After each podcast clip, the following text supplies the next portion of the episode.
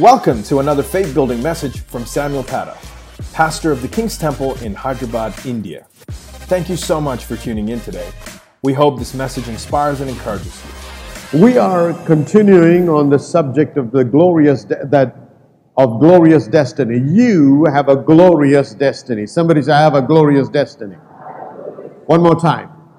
I have a glorious destiny. God has a glorious destiny assigned for every one of us. But I want you to understand as I keep teaching you on this that you have a part to play in securing your glorious destiny. It's not all God where you say, hey, Sarah, Sarah, whatever will be, will be. You can't just leave everything into the hands of God because God expects us to have some responsibility and be involved in securing our destiny. Let me share this. When God began to speak through Moses, he said, I will take you into the promised land. I've given you the promised land.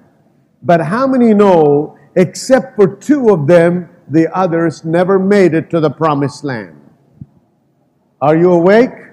Well, talk to me. Did you hear what I said? Say amen then. All right? So only two of them made it. Reason because they did not take responsibility. How many know that even before Samson was born, God had anointed him to be a deliverer for the nation of Israel? He ended up blind, he ended up a slave, he ended up running the mill. But that was not his destiny.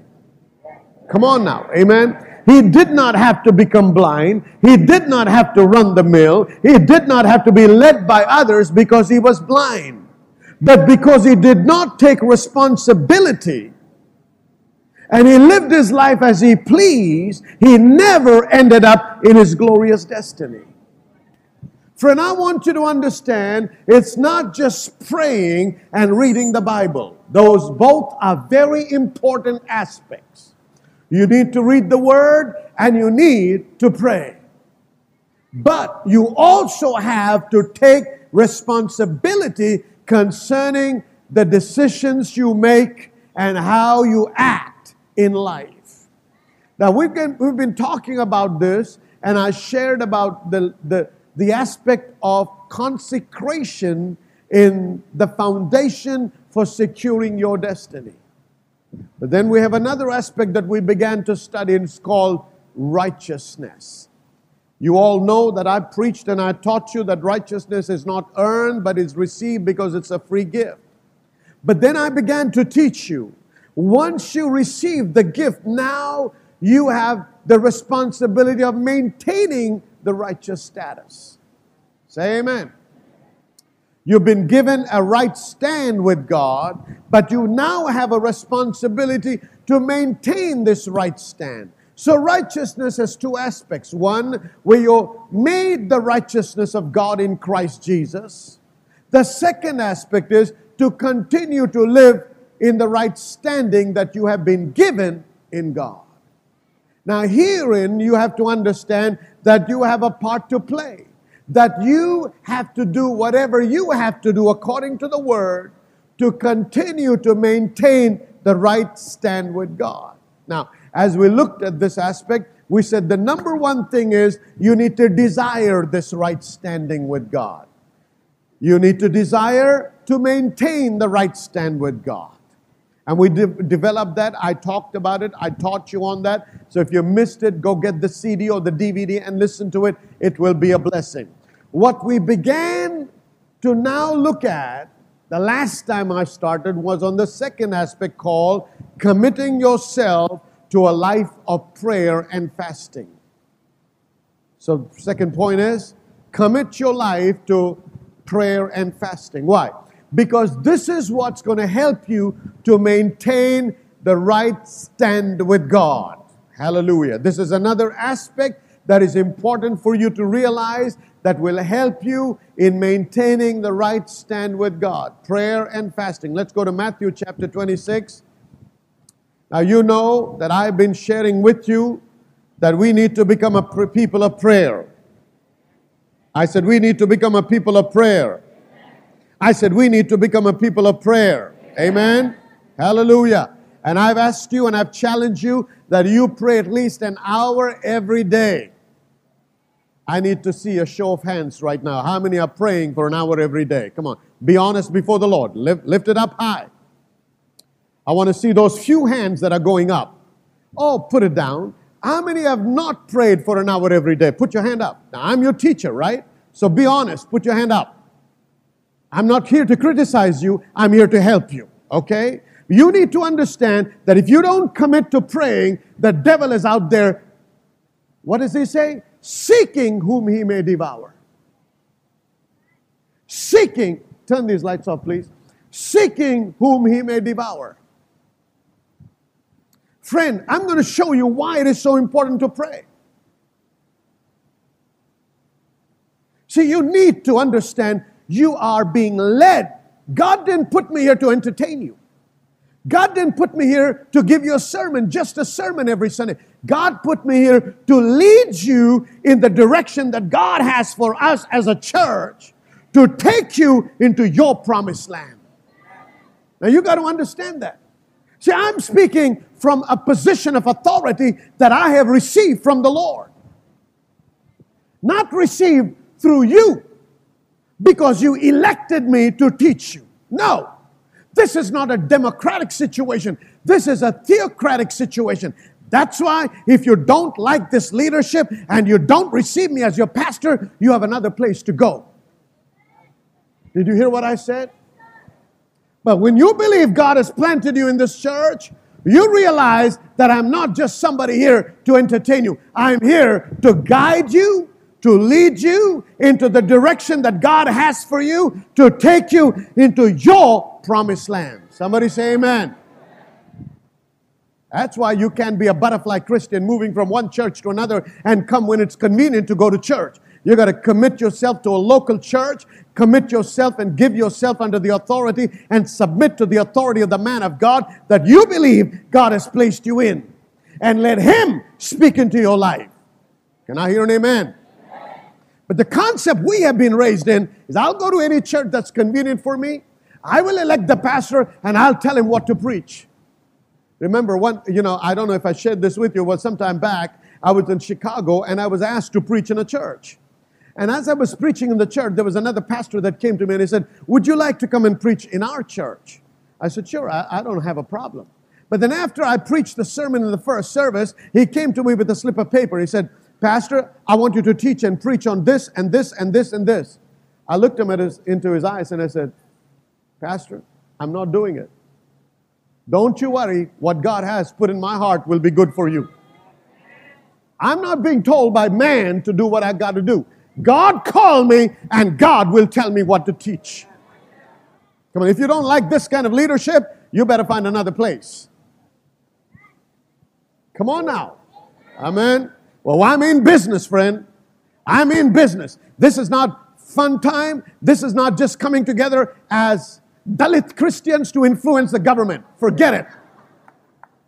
We are royalty. We are God's people. Hallelujah. We have God's government on us. We have God's anointing on us. Thank God for whatever the government does. But the government is not our God. And we don't have to go begging anybody because we are in the kingdom of God and our source is God. We draw from the kingdom of God. Hallelujah. We're not no beggars on the street there. We may be a minority in the eyes of the world, but we are a majority when God is with us. If God be for me, who can be against me? Come on now. If God be for me, who can be against me? So I want you to listen to me. As a man that God has placed here to speak into your lives, I said we need to pray for an hour. Come on. I want to encourage you. Maybe you have not arrived at an hour, but make an effort. Start with 15 minutes graduate, go over to half an hour, then 45 minutes, then an hour. But you've got to be working on arriving at that place. Another issue that I talked to you about is getting somebody to the church. evangelism. Pastor Sam preached a wonderful word just before we took part in the communion this morning. Amen. He told you what how one man made a difference in his life. Today he's a pastor preaching the word because somebody made the effort to say come to church. Come on now. You don't know how many pastors are out there that are waiting to be invited. So their life can be transformed to become a pastor, an evangelist, an apostle. You don't know. God can use you and I just to bring such people into the house. Amen. How many brought somebody new this morning? Give me a wave. I'm going to ask you one. Oh, I got only one obedient child in this whole congregation. Come on now. Church, I'm not playing games. Are you flowing with me? I asked you a question. I said, Are you flowing with me? Do you believe God has placed me in this place? Are you going to listen to me? Well, don't you play games anymore. I want you to bring somebody this Friday. I've been, you laughed when I showed you how to compel somebody. I'm not here a, like a joker just to make you laugh. I gave you an illustration so you can do something about it. Can I hear an amen? Come on. I need more, every one of you, to go out there, pray for the lost, and bring them because they need to be born again. You know that your pastors give an altar call at the end of every service. If only one man has brought somebody here, how many do you think will get saved? And every one of us praying, Lord, we want salvations. You got to go and get saved again and over again and over again? No. Unless we bring somebody, it's not going to happen. Can I hear an amen? Is the word getting through to you? Are you getting it? Well, are we going to do something about it? I'm going to keep encouraging you. What did I say? These three months are months of increase and growth and blessing. Amen. So I want all of us to get into the act, start praying for an hour, and also going out and reaching out to the people. Can I hear an amen? All right, let's carry on. So in Matthew chapter 26 and verse 41, this is what it says.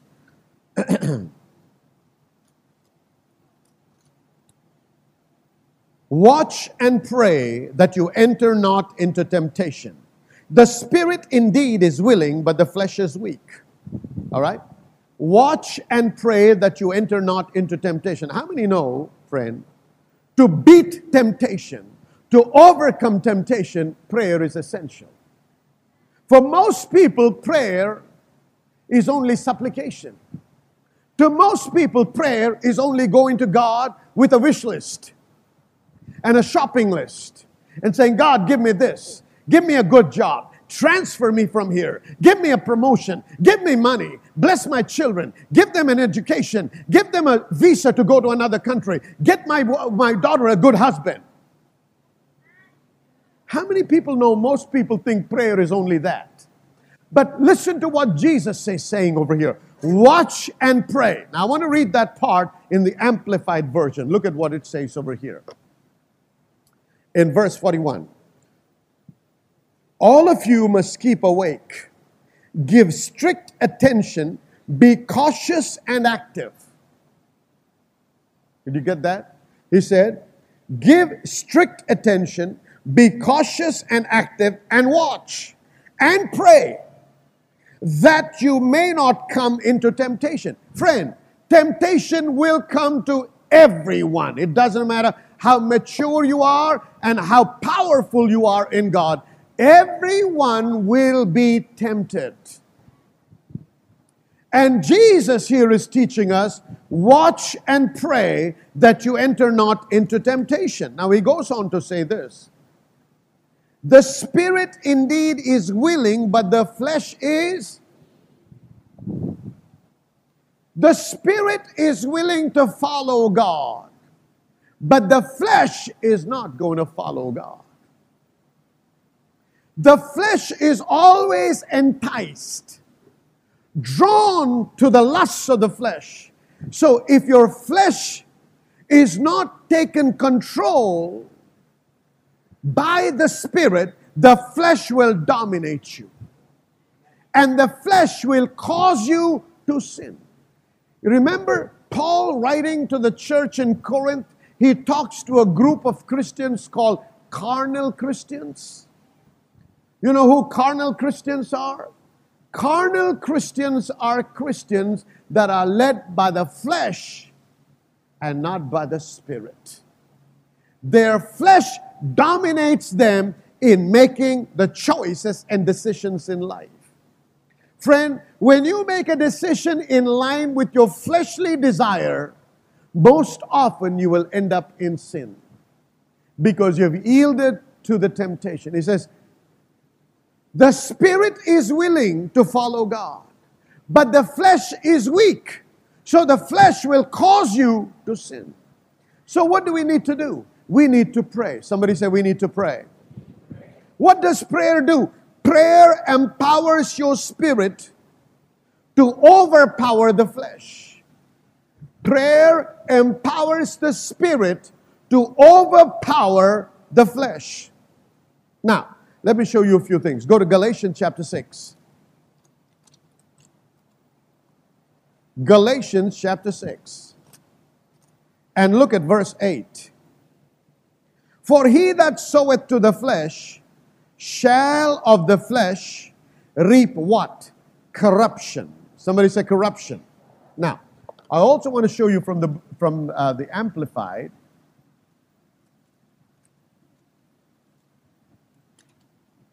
Okay?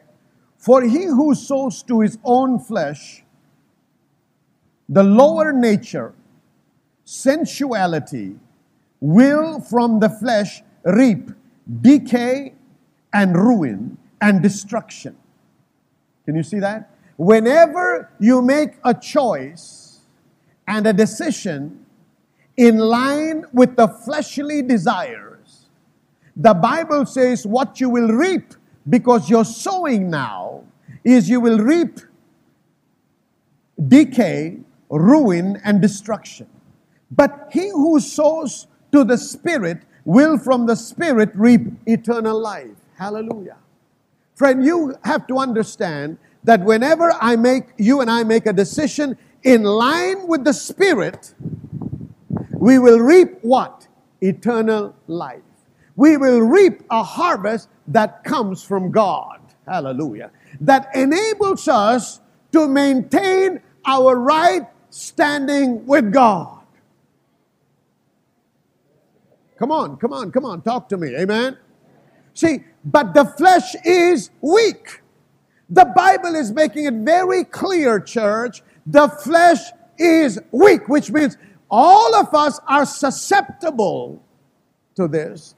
And so, if we are not prayed up, if we don't make an effort to pray and build our spirit man, we will easily be sucked in and we'll succumb to the pressure and given to the flesh, and we will lose our right standing with God.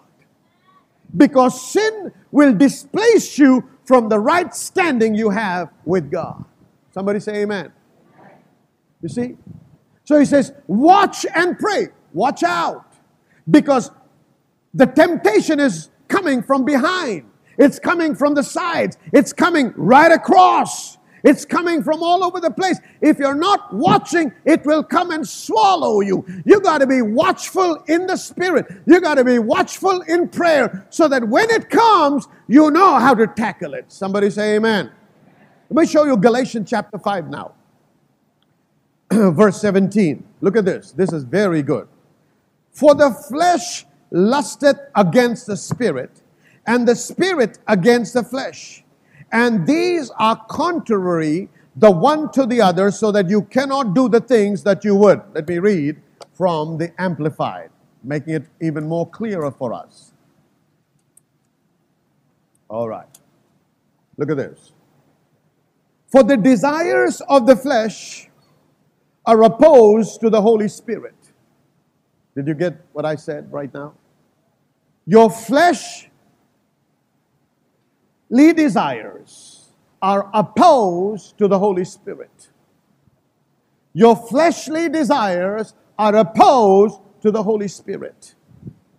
and the desires of the spirit are opposed to the flesh. That means there is enmity between the flesh and the spirit. Come on now, amen. Let me read it again. And the desires of the spirit are opposed to the flesh, godless human nature.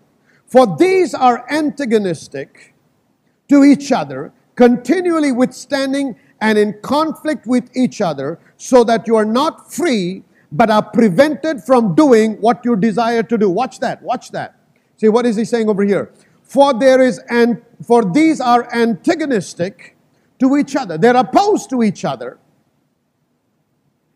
and continually, I want you to get that word, continually withstand in conflict with each other. There is constant battle between the flesh and the spirit. I'm talking about your flesh and your spirit that is born again.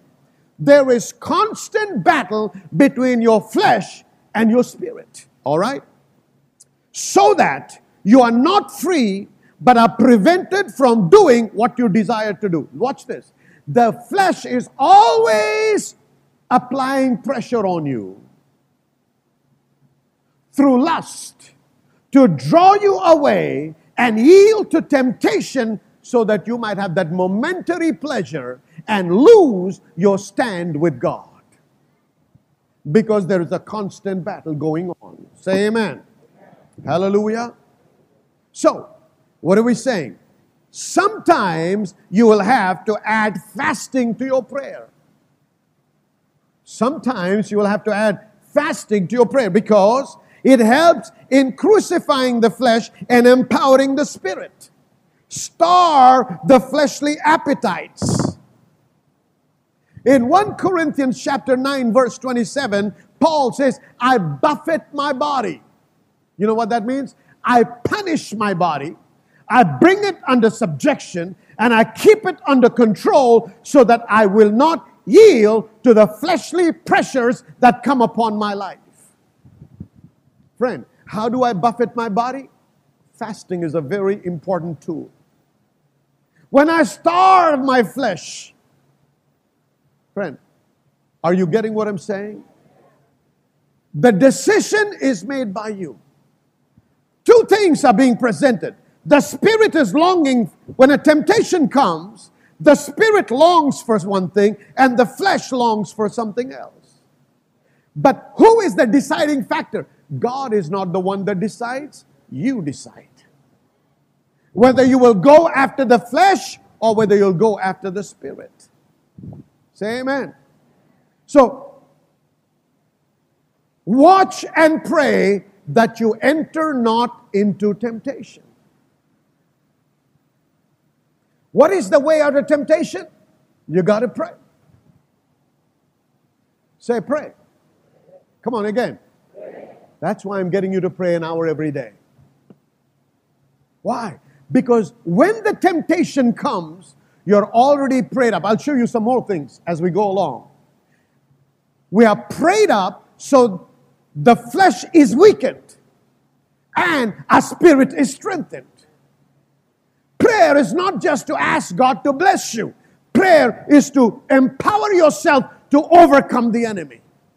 Prayer is the means by which you strengthen your spirit man. That's why Jude said, Pray much in the Holy Ghost, building up your most holy faith. That's the reason I'm saying you need to pray an hour just in tongues. I didn't get a single amen. I said, we need to pray one hour just in tongues. Pastor, I don't have time. You have time. Don't tell me a lie. What are you doing all night? If you're in night duty, what are you doing all through the day? I need some rest. Yes. The Bible said through these tongues in Isaiah, He gives us rest. Hallelujah. So nobody has an excuse. I don't care how busy you are, you still have time. And if you think you don't have time, you're only empowering your flesh to take you away from your right standing from God. God has given us righteousness, a right standing with God but it is now our responsibility to maintain the right standing with God. Amen. Now go to James chapter 5, please. James chapter 5.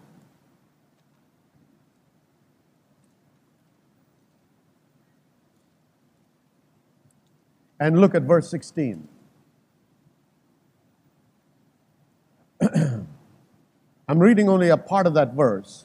The latter part, and it reads like this The earnest, heartfelt, continued prayer of a righteous man makes tremendous power available, dynamic in its working. Mhm. The earnest, heartfelt, continued prayer. Not just whispering a prayer. Lord, I, I, I don't have time. I'm, I'm, I'm very busy. Uh, but bless me on my way, Lord. Uh, thank you, Jesus. Amen. God, I, I, I, mean, I intended to wake up early and pray, but Lord, I, am sorry I woke up late this morning, but I'm going for a business deal, and um, please help me, Lord, that I will get this deal. You go there and you start discussing, and the guy says, Yes, you can have your deal, but you got to put some money under the table. Say, um, okay, but let me think about it. You think about it? If you've been prayed up, you'd say, Forget it. Amen? Forget it. Hallelujah. See, but you need to be prayed up. The heartfelt, continued prayer of a what man? Everybody now. What man? Louder. A righteous man. That means one who has been made and declared righteous by God, and the one that is living right before God. Two aspects. You've been made righteous, but the question is are you maintaining the righteousness? Because if you're not maintaining righteousness, you will not have that boldness or the confidence, and you will not have that power available to you. 1 John chapter 3 now. And verse 21. Beloved, if our heart condemn us not, then have we what? Everybody shout what I read. Then have we what? Everybody say confidence. Louder. One more time. See, you're saying, if our heart does not condemn us, that means we're walking in right relationship with God. We're not yielding to the flesh. When I'm maintaining a right stand with God, then I have confidence before God. A earnest, heartfelt prayer of a righteous man one that is declared righteous and one that is living right, has tremendous power available, dynamic in its working. Hallelujah. Powerful, powerful, great power of God is made available to such people. Friend, you need that to get to your destiny. Because you know who stopped them on the way? Giants. But when dynamic, tremendous power is released, you may look like a Lilliput in the eyes of the giant. But how many know you're empowered by a God that is greater than the giant? But that power is made available only when you are living the right life and you're connecting to God through the Spirit. Hallelujah. I said, Hallelujah. So forget those ideas. Well, I can sin now and go back to God and say, God, forgive me and He'll forgive me. True, He will forgive you. But will you have confidence? Will you have the confidence that when you pray, God has answered your prayer? This is the problem with the church. Most people in the church lack confidence in their prayer. That's why they don't have answers to their prayers. Because we don't have the boldness to say, I am the righteousness of God and live the right life. Friend, let me tell you the battle of righteousness is a spiritual war. The battle for righteousness is a spiritual war. That's why he said in Philippians chapter 2 verse 12, work out your salvation with fear and trembling. The war cannot be won carnally, not with natural ability. That's why Jesus said, watch and pray. This battle is not won with your education. This battle is not won with physical strength. It is not won by mental strength. It is won only in the spirit. Thanks again for listening. To hear more messages like this one, make sure to subscribe to our podcast channel for past episodes. If you've been blessed by the message today, consider rating it and even sharing it with friends. For more content from the King's Temple or to connect with us, visit kingstemple.in. Have a blessed day.